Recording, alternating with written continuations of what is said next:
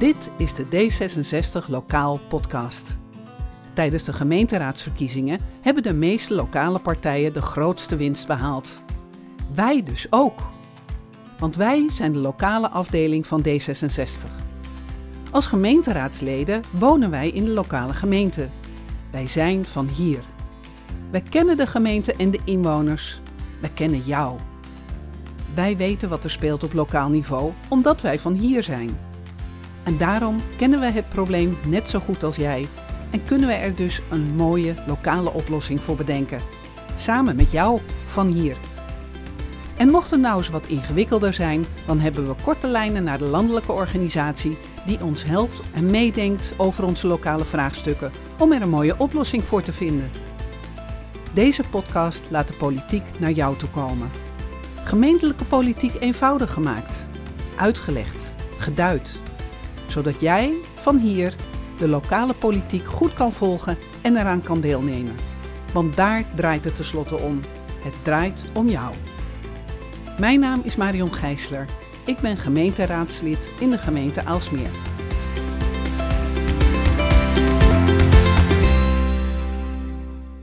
Beste luisteraars naar deze podcast.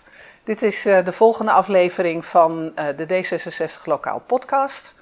En we zitten midden in een klein serietje van uh, verkiezingsopnames, verkiezingsuitzendingen, omdat op 15 maart de provinciale statenverkiezingen eraan komen. En in dat kader heb ik gedacht dat, we misschien, dat het misschien heel leuk was om iemand uit te nodigen die zijn volledige tijd aan de campagne uh, wijdt. En het is vandaag Wesley van der Heijden. Wesley, welkom. Ja, dankjewel. Leuk om hier te zijn. Ja, leuk om je te hebben. Ja. Denk ik. Dat gaan we meemaken. um, ik denk dat we allereerst even willen weten wie je bent. Ja, wie ben ik? Uh, Wesley, 26 jaar, kom oorspronkelijk uit Brabant, dus dat hoor je nog een klein beetje aan mijn zachte G, denk ik. Maar tegenwoordig woon ik in Beverwijk uh, samen met mijn vriend. Ik ben voor hem uh, naar Noord-Holland verhuisd, dus een hele, hele stap in één keer naar die uh, grote randstedelijke provincie. En ik werk voor het waterschap Amsterdam en Vecht als bestuursadviseur. En ik sta de, 15 maart op de kandidatenlijst voor D66 Noord-Holland op plek nummer 7. Op plek nummer 7. Wil dat zeggen dat je dan de volgende periode statenlid bent?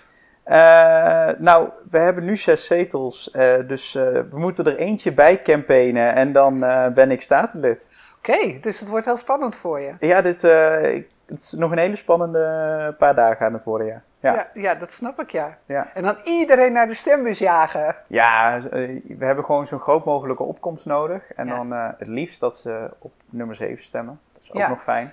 Oh ja, want je kan natuurlijk met voorkeurstemmen kan je gekozen worden. Ja, ja, okay. dat, uh, ja, ik denk dat mensen boven mij niet blij zijn als ik dat met voorkeurstemmen word gekozen, maar goed. Maar dat is altijd zo. Ja.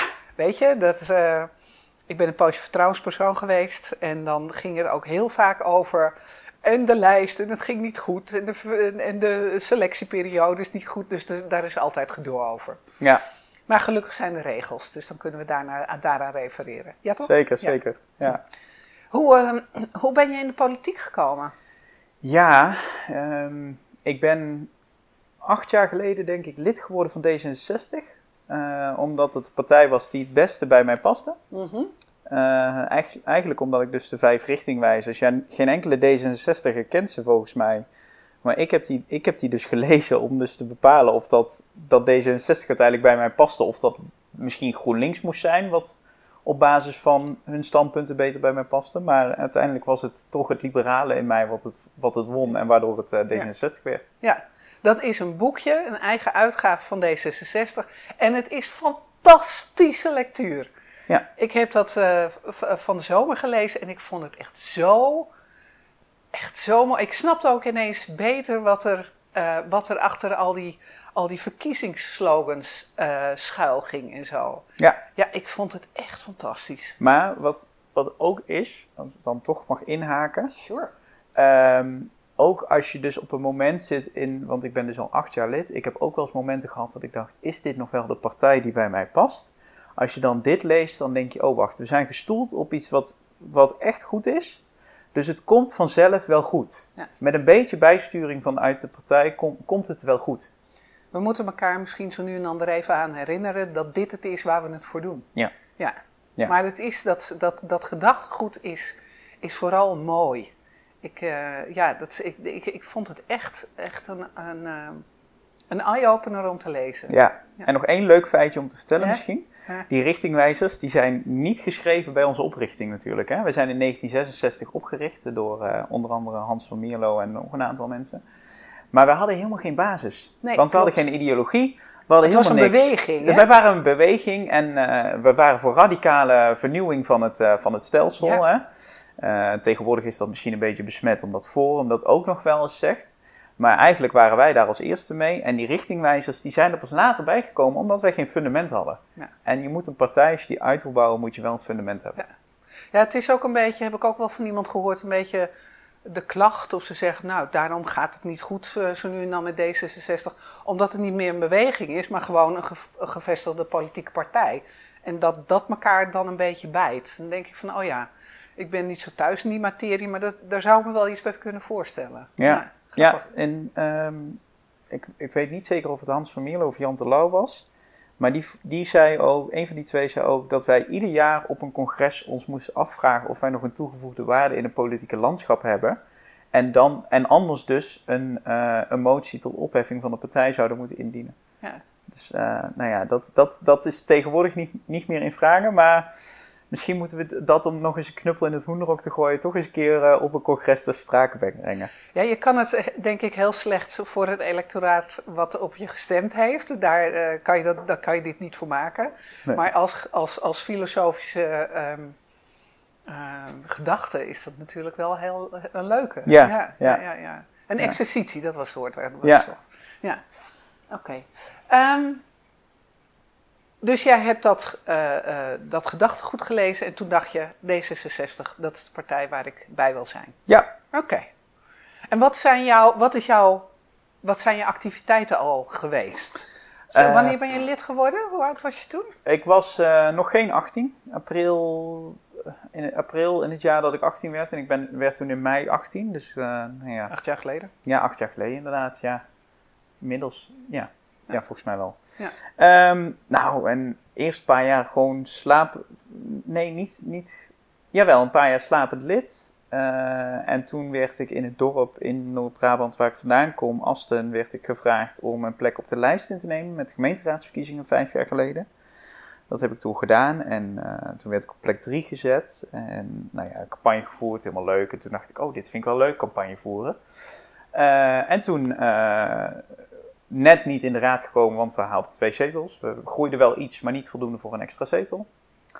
Nou, en eh, inmiddels was ik, ben ik toen verhuisd naar de grote stad, Tilburg. Of ja, grote stad, ja. Voor Brabant. Voor Brabant is het de grote stad.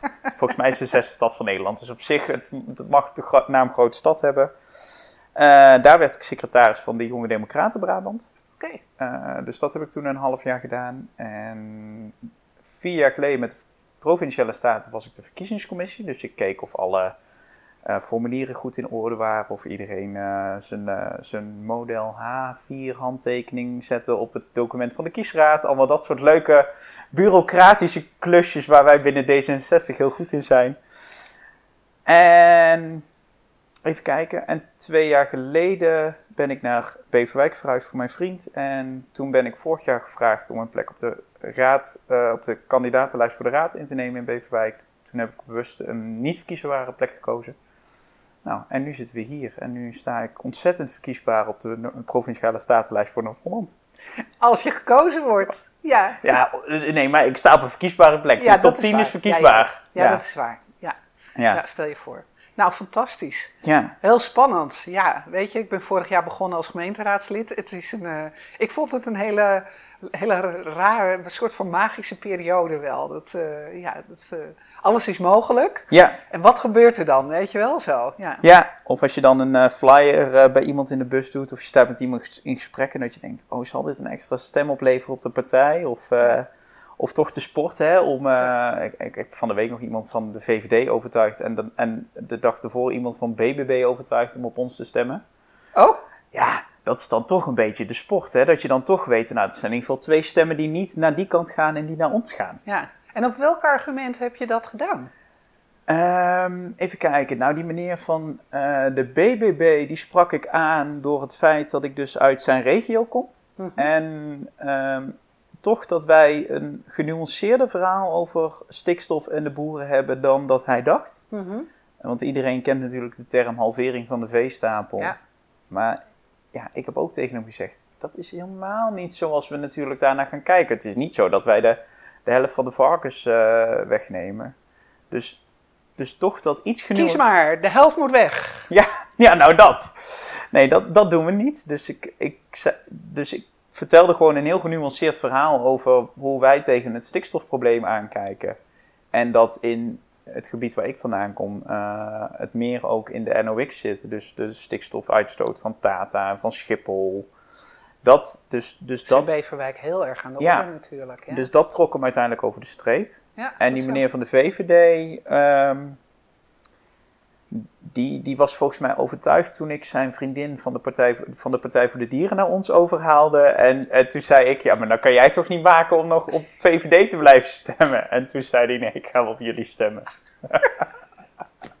nou, nog gaan wachten of ze het doen. Maar, ja, maar goed, dat, dat weet je niet. Maar goed, op die toezeggingen moet je dan maar leven, denk ik dan. Ja, dat, dat is natuurlijk zo. Maar dat, uh, weet je, dit is wel de sport en dit is wel wat er in ons hoofd gebeurt. En dit is wel de manier waarop je ja, zo'n campagne uh, vorm moet geven en uh, snelheid en inhoud moet geven. Ja. ja. Ja. en ik zeg altijd peilingen zijn palingen. Dus je moet toch altijd een beetje kijken wat de stemming op straat uiteindelijk doet. En hoeveel mensen je aanspreekt en kan overtuigen. Peilingen zijn palingen. Die had ik nog niet gehoord. Die vind ik wel heel leuk. Ja, die is al heel oud volgens mij. Ja, ik kende hem niet. Nee. Nou ja, misschien uh, gaat, gaat hij aan de tweede jeugd beginnen. Maar, ja, leuk. Maar het is dus eigenlijk dat peilingen ongrijpbaar zijn. Ja, dat maar is... dat is ook zo, ja. ja. Alhoewel, moet ik wel zeggen dat als er uh, peilingen zijn voor verkiezingen, dat die redelijk wel in de buurt komen tegenwoordig met al die ja, en als je dan, maar als je dan toch die van Maurice de Hond naast die van één vandaag houdt voor Noord-Holland bijvoorbeeld, er zit zoveel verschil tussen. Ja, wij staan strak op 6 als D66, dus uh, ja. ja. daar moet toch nog, uh, daar moet er toch nog... Uh, daar moet toch nog beweging in Ja, daar moet toch nog wel wat de beweging omhoog in komen, zeg maar. Ja. ja. nou dan moeten we nog eventjes ons best doen. Ja, ja. ja. Um, dus zo ben jij bij D66 gekomen. Um, jij staat nu op een verkiesbare plaats voor de Provinciale Staten. En jij, uh, de, jij bent ook heel erg uh, bij de campagne betrokken.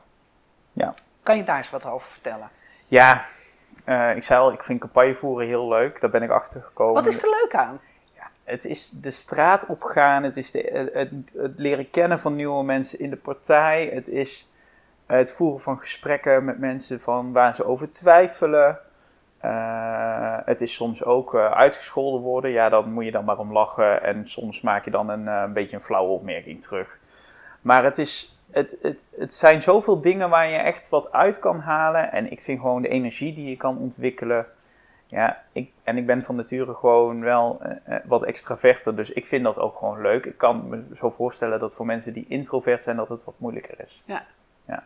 ja dat het moeilijk is om die stap naar de mens tegenover je te maken, om het gesprek aan te gaan. Ja. Om, ja, iedereen heeft zijn eigen redenen, maar dat, dat, dat zou kunnen. Ja, ja. ja, ja um, en je bent dus, uh, wat is jouw functie in de campagne? Ik ben gewoon uh, lid van het campagneteam. Onder de bezielende leiding van onze campagneleider uh, ben ik een van de leden van het campagneteam. Oké. Okay. Ja. En hoeveel leden zitten er in het campagneteam? Een mannetje of zes, zeven. Dus het is, eigenlijk heel klein. Ja, ik vind het ook wel weer veel, weet je wel. Dat zes man uh, uh, zich uh, met een... Is het een fulltime werk? Nee, of heb je nog werk ernaast? Ja, ik werk er ook nog naast. Ik ben, ja. Ik, ja, ik heb nu wel drie weken vakantie genomen, zoveel mogelijk. Om campagne te voeren, om dus de straat op te kunnen gaan. Maar nee, ja, dat, dat komt allemaal naast je werk erbij. Dus dat waren heel veel woensdagen, woensdagavonden, even vergaderen, dingen op poten zetten, contact met afdelingen, het, uh, bedenken van leuke acties. Uh, nou, dan zelf ook nog aanwezig zijn bij die acties. Dus ja, er ging best wel wat tijd in zitten, ja. ja zeker, ja. ja. Um, en zes man doen dat dan, met meer of hey, jij hebt dan drie weken vrijgenomen, maar dat, misschien dat niet iedereen dat ook doet, of kan. Ja. Um, wat, wat um, wat was het meeste werk? Of wat is het meeste werk? Want we zijn er bijna. Hè? Het is nog een weekje, het is misschien ook nog wel de drukste week, dat weet ik niet. Nou, het leuke is, we zijn dus nu, ik, net op weg hier naartoe heb ik nog even gebeld. We zijn dus nu een, onze eigen uitslagenavond voor Noord-Holland van D66 aan het plannen. Want als kandidaten word je verwacht op provinciehuis, maar je mag weer niet te veel mensen meenemen. En je wil ook iets leuks doen voor al die mensen die dus actief zijn geweest in die campagne. Dus eigenlijk merk je dus dat we nu al een week van tevoren ben je dan nog al bezig met die volgende stap. Van hoe gaan we dat leuk afsluiten? Gaan we nog eten van tevoren met de top 11? Dat soort dingen. Wat was het meeste werk? Oh ja, wat was het meeste werk? Ja, dat is toch wel het actief krijgen van die afdelingen. En dat, dat, nou, en dat vind ik wel een goede vraag, want we hebben er toevallig gisteren een hele discussie over gehad. Wat verwacht je van afdelingen? Ja, wat ik, wat ik toch verwacht van afdelingen is toch wel dat. Uh, we hebben bijvoorbeeld zijn we gestart in begin februari met een fietstocht van Herugewaard helemaal naar Heemstede. Nou, dat is best, een, best, best een eind. Je komt door heel veel afdelingen. En als je dan ziet hoe, hoe ik wel heb moeten lopen leuren om we stopten overal een kwartier om met die afdeling toch een afspraak te maken over waar we kunnen stoppen, of ze nog uh, een, een, een, versnapering verzorgen. En dat ze eventueel nog de kans hebben om aan toekomstige statenleden uh, mee te geven wat er in hun regio speelt. Of waar zij de provincie bij nodig hebben. Om toch die verbinding tussen lokaal en, en de provincie te maken. Dat, en dat dat toch met de ene afdeling net wat beter gaat dan met een andere afdeling. Hmm. Ja, snappen ze het beter of willen ze meer of zijn ze actiever? Ik denk het laatste, actiever. Ik denk dat iedereen in Nederland, zeker binnen politieke partijen, langzaamaan een beetje verkiezingsmoe is. Het zijn de zoveelste verkiezingen, mm. verkiezingsjaren in op rij. tijd, ja. Uh, en we gaan er nog een, uh, nog een paar op rij krijgen. Dus nou ja, ik ben blij dat we vol, volgend jaar de Europese verkiezingen hebben. Waar dan toch altijd de landelijke partij heel erg gewoon iets straks kan neerzetten. En waar je dan dus als afdeling gewoon net wat makkelijker op aan kan haken. Hmm. Ik merk toch dat je als provincie heb je toch net wat minder organisatiekracht dan onze landelijke partij heeft. Dus ja. Ja. ik denk dat het een combinatie van factoren is. En het is ook helemaal niet om nu afdelingen te shamen of zo. Het is gewoon van, als je vraagt wat is het meeste werk, ja, dat, dat is het meeste werk. Dat is het meeste werk.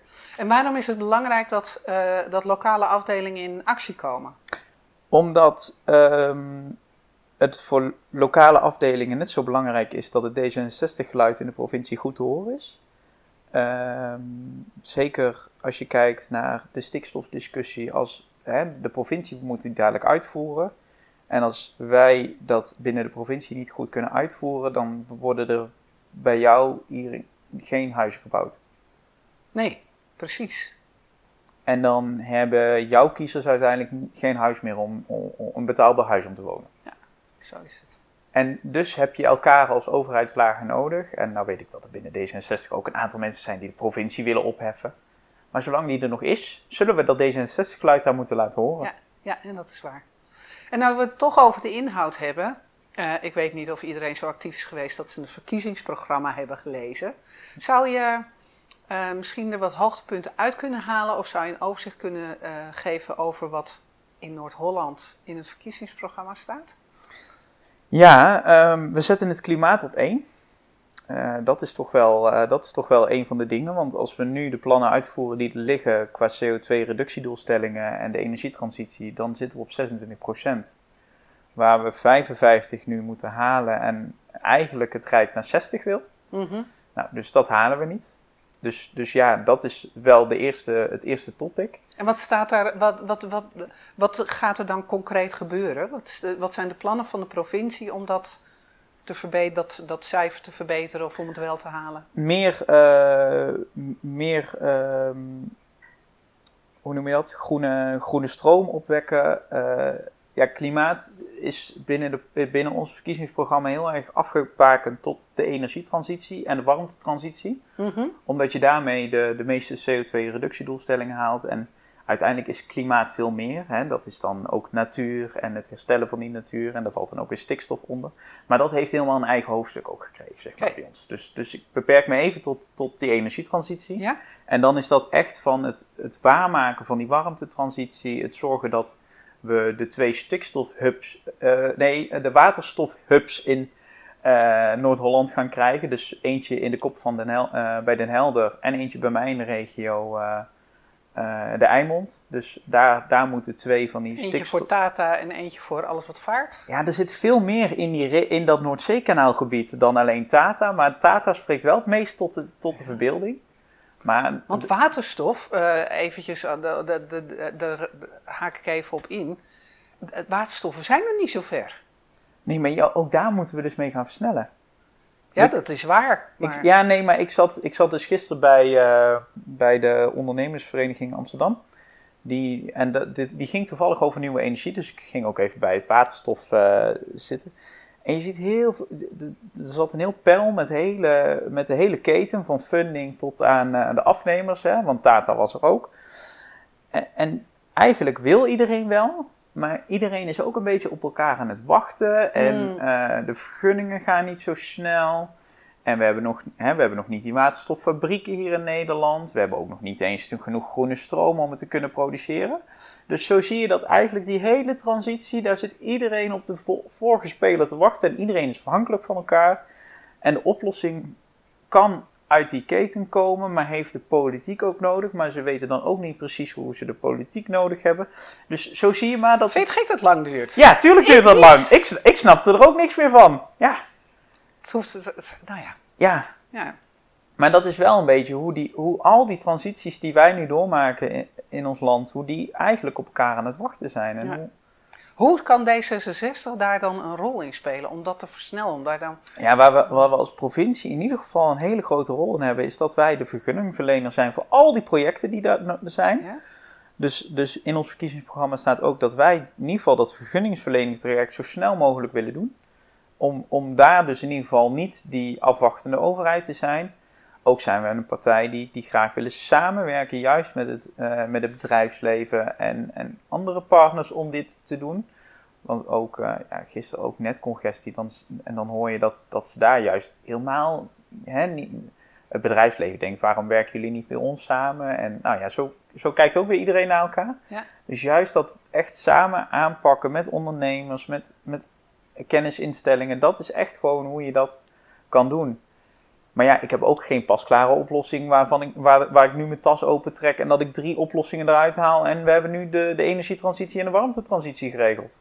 Dat zou wel mooi zijn. Ja. Maar, Ja. maar dat moet dus gewoon... Nou ja, het klinkt mij eh, als ehm, eh, provinciale leek... eh, het klinkt mij in de oren als dat je een soort van vliegende kiep moet hebben... die steeds het overleg op gang houdt. Toch? Ja, en dat noemen ze dan een, eh, een taskforce, want die hebben ze nu ook voor de netcongestie opgericht. Oh ja. dus dan krijg je al die ambtenaren termen weer. Maar laten we hem even concre- eh, Heb je niet een concrete vraag? Laten we, laten we de provincie even concreet maken voor de luisteraar. Want dit is al wel heel erg hoog over en oh, dit, dit gaan we nooit oplossen. Nee, nou ja, goed, het is, het is wel. Ik vind het wel belangrijk, want eh, waar, waar heb je het over op het moment dat je voor de provinciale staten gaat, eh, eh, gaat stemmen? En als mensen, als mensen gaan stemmen, dan denken ze toch van nou, ik stem gewoon op de partij waar ik altijd op stem en wat het dan ook is. Maar ja, waar ik dan voor stem, dat weet ik eigenlijk niet, want ik vind het zo ver van mijn bedshow dat ik de verkiezingsprogramma niet lees. Dus, dus vandaar dat ik dit wel een interessante ehm, eh, interessante discussie vind. Maar bijvoorbeeld, ehm, wat ik eh, gehoord heb, zijn eh, busverbindingen. Ja. Dat is van de provincie. Ja, Ik, ja. was, ik zal je vertellen waarom ik dit aanhaal. Het regende. Het regende verschrikkelijk. Ehm, mijn kind, een van mijn kinderen, die had de auto mee om op vakantie te zijn. Dus ik was autoloos. En het regende zo hard dat ik niet op de fiets wilde. Want ik denk, als ik vijf minuten op die fiets zit, zit dan eh, loopt het water me in mijn schoenen. Heb ik geen zin in. Weet je wat? Ik ga met de bus naar Aalsmeer. De afstand tussen Kudelstaart en Aalsmeer is bijna niet heel, want het is helemaal tegen elkaar aangegroeid. Maar eh, van de ene kant naar de andere kant is geloof ik eh, drie kilometer of zoiets. Ik heb er, god beteren het, ehm eh, 20 minuten over gedaan. Ja. Hoe dan? Nou, dat was als volgt. We hebben de prachtige nieuwe burgemeester Kastelijnweg hier. Dat is een deel van de provincie, is een deel van de gemeente. Dus daar komen we de provincie alweer tegen. Ehm, daar zit nog een onderhuidse discussie ook onder, die ik hier niet uh, ga voeren. Maar daar kwamen we de provincie tegen. Maar dat wilde dus ook zeggen dat de busverbindingen niet meer door het dorp lopen, maar via die prachtig nieuw aangelegde weg. Er is zelfs een station bijgekomen en dat heet Aalsmeer Busstation. Het is gewoon een hele grote parkeerplaats. Er komen bussen oprijden en die rijden er weer af.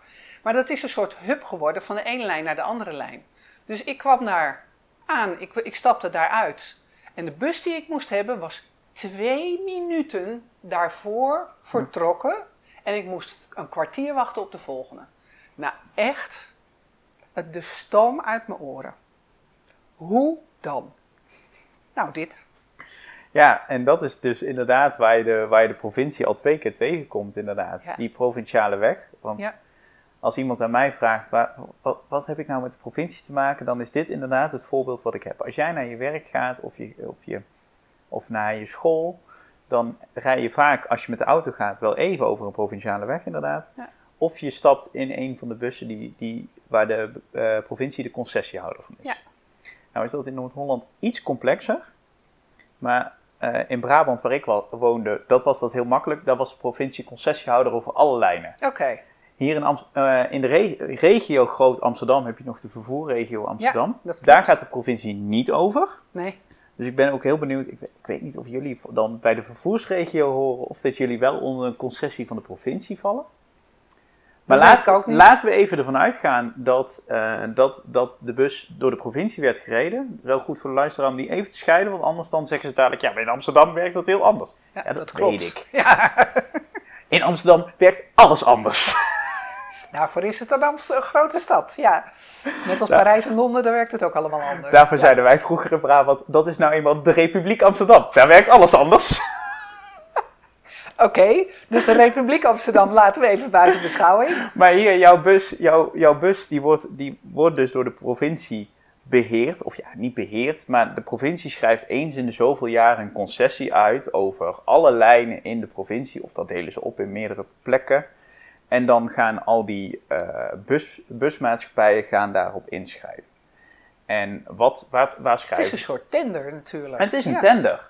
En, en waar, wat de provincie geeft dan dus eisen. Hè? Je moet uh, zoveel lijnen van dit knooppunt naar dit knooppunt hebben. Je moet zoveel elektrische bussen hebben. Dat is tegenwoordig ook een ding. Ja. Ehm, je moet een aantal spitslijnen hebben, vaak richting scholen of, of universiteiten. En, uh, nou, en dan is dus hier waarschijnlijk dat ieder kwartier er een bus rijdt. Ja, met mijn Brabantse plattelandachtergrond denk ik, nou, wat lekker dat er iedere kwartier een bus rijdt. Bij ons reed die één keer in het half uur. Ja. Nou, de dus, bus hier in het dorp rijdt ook één keer in het half uur. Ja. Maar daar was het, ja, daar was het een kwartier. Ja, nee, maar dus, dus, dus daar, daar kom je de provincie heel duidelijk tegen. En waar ontmoet jouw gemeente als, eh, jij als gemeenteraadslid nou die provincie? Stel dat jij nu deze ervaring hebt en je hebt honderd mensen die dat ook hebben. Die zeggen, ja, maar die lijnen sluiten helemaal niet op elkaar aan. Ik weet niet of het nu vertraging was, maar laten we even op... Uh, nee, nee, dat sloot gewoon niet op elkaar aan. Sloot niet op elkaar aan. Twee minuten. Twee minuten. Twee minuten. Nou, je had ook 15 minuten de tijd om een boek te lezen. Je kan het ook positief het bekijken. Nat tot aan mijn haar. Ja, maar ik mag, toch, ik mag toch hopen dat je op een busstation een leuk bushokje had waar je er ook kon zitten. Nou, het was een afdakje. Ja. Nee, het was geen hokje. Oh, nee, oké. Maar goed, stel dat jij en honderd andere mensen vinden, nou, dit sluit niet op elkaar aan. Nou, dan ga jij als gemeenteraadslid waarschijnlijk in de raad voorleggen van, joh, zouden wij niet iets, iets, moeten als de provincie die nieuwe concessie gaat uitschrijven, dat wij zeggen dat die lijnen eens wat beter op elkaar aan gaan sluiten. Nou, dan doen jullie een verzoek bij de provincie. En dan gaat de provincie daar weer naar kijken. Vaak de gedeputeerde mobiliteit. Die kijkt dan van, is dit nou een reëel verzoek? Past dat goed? En kunnen we daar inderdaad in de nieuwe concessie iets mee? Dus dat, zo kan de provincie dan dus ook invloed hebben op die, op die dienstregeling. Om dus inderdaad de, de, de, de verbinding van Kudelstaart naar Alsmeer en verder buiten veel beter te krijgen. En soms kan dat ook nog wel tussentijds. En dan ga je gewoon in overleg met, uh, met, met uh, ik denk dat het hier Connection is, ga je dan in overleg van, joh, kunnen we die dienstregeling niet nog wat slimmer op elkaar aansluiten? Ja. Uh, ja, want dat was natuurlijk, het ik, ga nooit, ik ga nooit met de bus, nee, zeker niet naar Aalsmeer, want ik heb wel andere manieren. En als ja. het droog is, dan ga ik dus nooit wandelen. Maar ik denk van, al die oudjes, ja. die niet meer kunnen, Ehm, eh, gehandicapte mensen die geen alternatief hebben. Ehm, mensen die even geen auto hebben, net als ik toen. Eh, je komt gewoon, je kan niet even naar het dorp toe om, nou, noem maar. Weet je, dus Sterker, sterker. ik vond het echt. Ik ben blij dat ik het gedaan heb, want nu weet ik weer wat meer. Maar, oh joh. Sterker nog, ehm, wij hebben in ons programma, een verkiezingsprogramma staan dat de, het openbaar vervoer een, eh, verbeterd alternatief, een beter alternatief moet zijn dan de auto. Dus willen we ook die mensen die dus wel met de auto gaan, uit die auto jagen, of ja, niet jagen, we willen ze uit die auto verleiden. Om dus die bus te pakken, inderdaad. Omdat het vaak dus wel een goede, een goede oplossing is. Ja. En ik snap dat je niet met je, met je weekboodschappen, dan ga je niet de bus in. En dan heb je, pak je toch nog even je auto misschien. Maar eh, Marcel Steeman, ons eh, huidige statenlid die mobiliteit heeft, die ook, heeft ook de, de ladder van duurzame mobiliteit ge- ge- eh, geïntroduceerd in, eh, in de Staten. En de onderste is niet reizen. En dat gaat tot aan helemaal het vliegtuig. En dan staat en de bus en de trein die staat altijd lager dan bijvoorbeeld de auto. Maar, dan heb, maar, maar weer net iets hoger dan lopen en fietsen inderdaad. Precies. Dus je wil ook op die, zo, zo laag mogelijk investeren op die ladder om het meeste rendement te halen. Dus eh, investeren in fietspaden, maar ook investeren dus in, in buslijnen. Ja. En dus bijvoorbeeld geen nieuw asfalt aanleggen. Dat is een van de harde keuzes die wij als D66 Noord-Holland maken. Er komt geen nieuw asfalt bij in de provincie. We doen Het- het met wat er ligt. We doen het met wat er ligt. Betekent niet dat we niet meer investeren in asfalt, want dat asfalt moet je ook onderhouden en dat is takkenduur. Dus daar gaat nog steeds heel veel geld heen. Dus we investeren nog steeds in de auto, maar niet, niet extra. Nee, nee, nee, oké. Een ander onderwerp waar we de provincie tegenkwamen, dat was woningbouw. Ja, En dan wel eh, bijvoorbeeld, het ging over vergunningverlening voor tiny houses. Er was iemand met een wild plan voor een project hier en daar moest een vergunning komen voor. Het was zoiets als: ik heb een hele grote achtertuin en ik heb plek voor een tiny house en dat wil ik laten aan iemand of eh, voor een gezinslid. Voor een gezinslid is natuurlijk wat anders. Maar stel dat het voor een vluchteling is of zo. Of iemand die, eh, een gescheiden iemand, daar is het ook altijd zo moeilijk voor.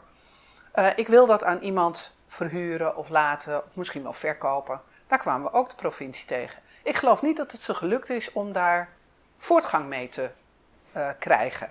Hoe werkt dat dan? ja dat, is, dat is inderdaad waar je de provincie tegenkomt. Nou, eh, nou mo- moet ik wel zeggen, ik, ik, heb me nog niet volledig verdiept in het woningbouwdossier. Dat is natuurlijk het nadeel als je kandidaat statenlid bent. Dan moet je het altijd even doen met tot op welke hoogte weet ik alles. Dus ik hoop dat ik, eh, dat ik geen dingen ga zeggen waar... eh, Anders doen we wat we niet weten, verzinnen we. Maar dat- je kan best manier Nee, maar ik kan, je wel, ik kan je wel even uitleggen hoe, hoe het principe werkt. Hè? Want eh, we zeggen altijd, wij als provincie bouwen geen huizen. Nee, Want dat doet... dat was ook de vraag niet. Nee, Het ging over het gebruik van de grond. ja. Ja, Wij zijn dus inderdaad de vergunning verlenen van het gebruik van de grond. Dus, Ja. dus, dus, dus er is een...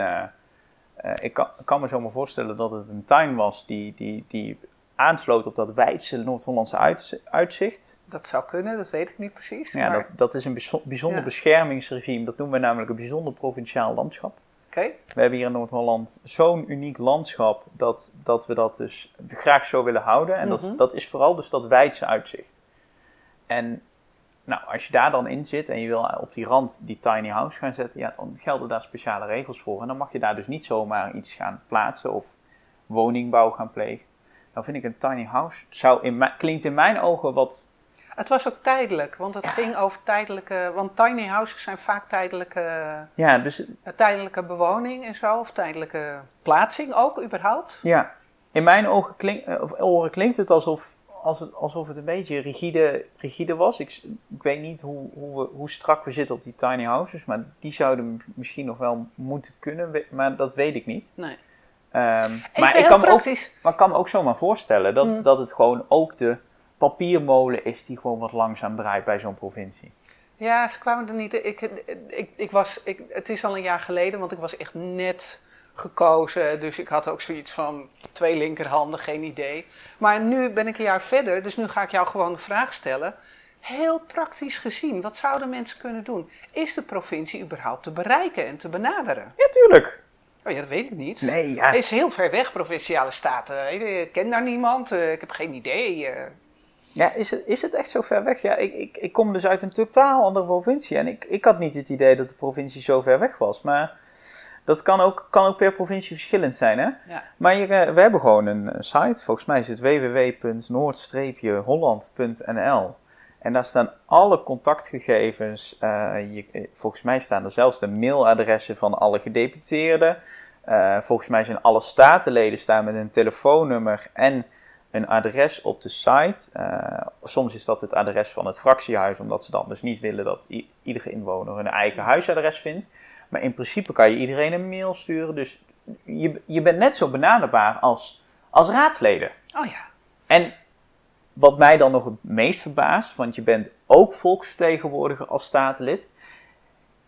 Ik zou die hele provincie ingaan als ik verkozen word. Ik zou, als ik op een dossier wonen krijg en, en jij belt me op en je zegt: Wesley, goh, ik heb hier nou dat verhaal van de tiny house en dat zit nog steeds in het slop. Nou, dan zeg ik: Kom, gaan we samen toch even kijken, gaan we toch even met die mensen praten. Dan, heb ik wat, dan zou ik wat voeling hebben bij dat onderwerp. Zou ik ook weer de gedeputeerde die, die, die over woningbouw gaat, zou ik toch eens kunnen vragen: van, Goh, moet dat nou? Of, of, of, of, of ik kan al zeggen van ja, maar vanuit het beleid is dit heel logisch. En ja, ik snap het. Ik vind het een mooi initiatief, maar het past helaas niet. Hmm. Dus ja, ik zou zeggen, we hebben 55 statenleden. Dat zijn 55 mensen die volledig die provincie in kunnen. En ja, we doen dit allemaal naast ons werk. Maar ja, je bent ook volksvertegenwoordiger. En zo is het. Ja, zeker. Nou, dit, dit is echt hele nuttige informatie. Dus ik denk dat, ik hoop dat mensen die dit horen, dat die inderdaad eens even op de site gaan kijken en daar de, ehm, en daar ja, de gegevens vinden die ze nodig hebben. Ja, sterker nog, mocht je nou twijfelen over een van de kandidaten van D66, wij hebben zelfs van de top 11 kandidaten in ieder geval alle social media die ze gebruiken op onze website staan van D66 Noord-Holland. En ook nog een, een knop naar een, ik wil een e-mail sturen. Dus je kan als je nog een vraag hebt in de komende dagen, kan je nog zeggen van joh, Wesley, waarom moet ik nou eigenlijk gaan stemmen? Nou, stuur me even een mail of uh, stuur me een Insta-bericht, een LinkedIn-bericht, een Twitter-bericht. En dan... Ik weet het nog beter. Waarom beantwoorden we die vraag niet nu even? waarom moeten ze gaan stemmen? Ja, waarom moeten ze gaan stemmen?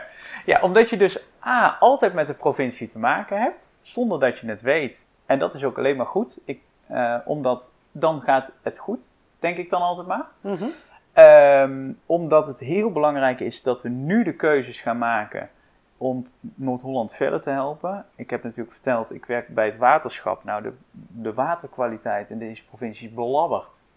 Nou, daar moeten, we, daar moeten we de komende jaren ook iets mee gaan doen, want anders halen we de, de kaderrichtlijn water niet. En dat is heel ambtelijk, maar dat zijn de regels die we van, in Brussel hebben afgesproken met alle EU-lidstaten. Nou, in Nederland is het slechtste... Een soort stikstofregeling, maar dan voor het water. Ja, en we hebben hier zelf mee ingestemd. Alleen we halen zelf de doelen niet. Dus dit, dit wordt al de volgende stikstofcrisis genoemd. We hebben nog niet eens deze opgelost en we gaan deze alweer. Dus ik kan niet wachten om, om eigenlijk met, met die waterkwaliteit in de provincie aan de slag te gaan om die te verbeteren. En uh, nou ja, we wonen in een provincie die onder zeeniveau ligt. Dus bijna onze hele provincie is een risicogebied qua overstroming. Zeker. We gaan wel overal nieuwe huizen bouwen.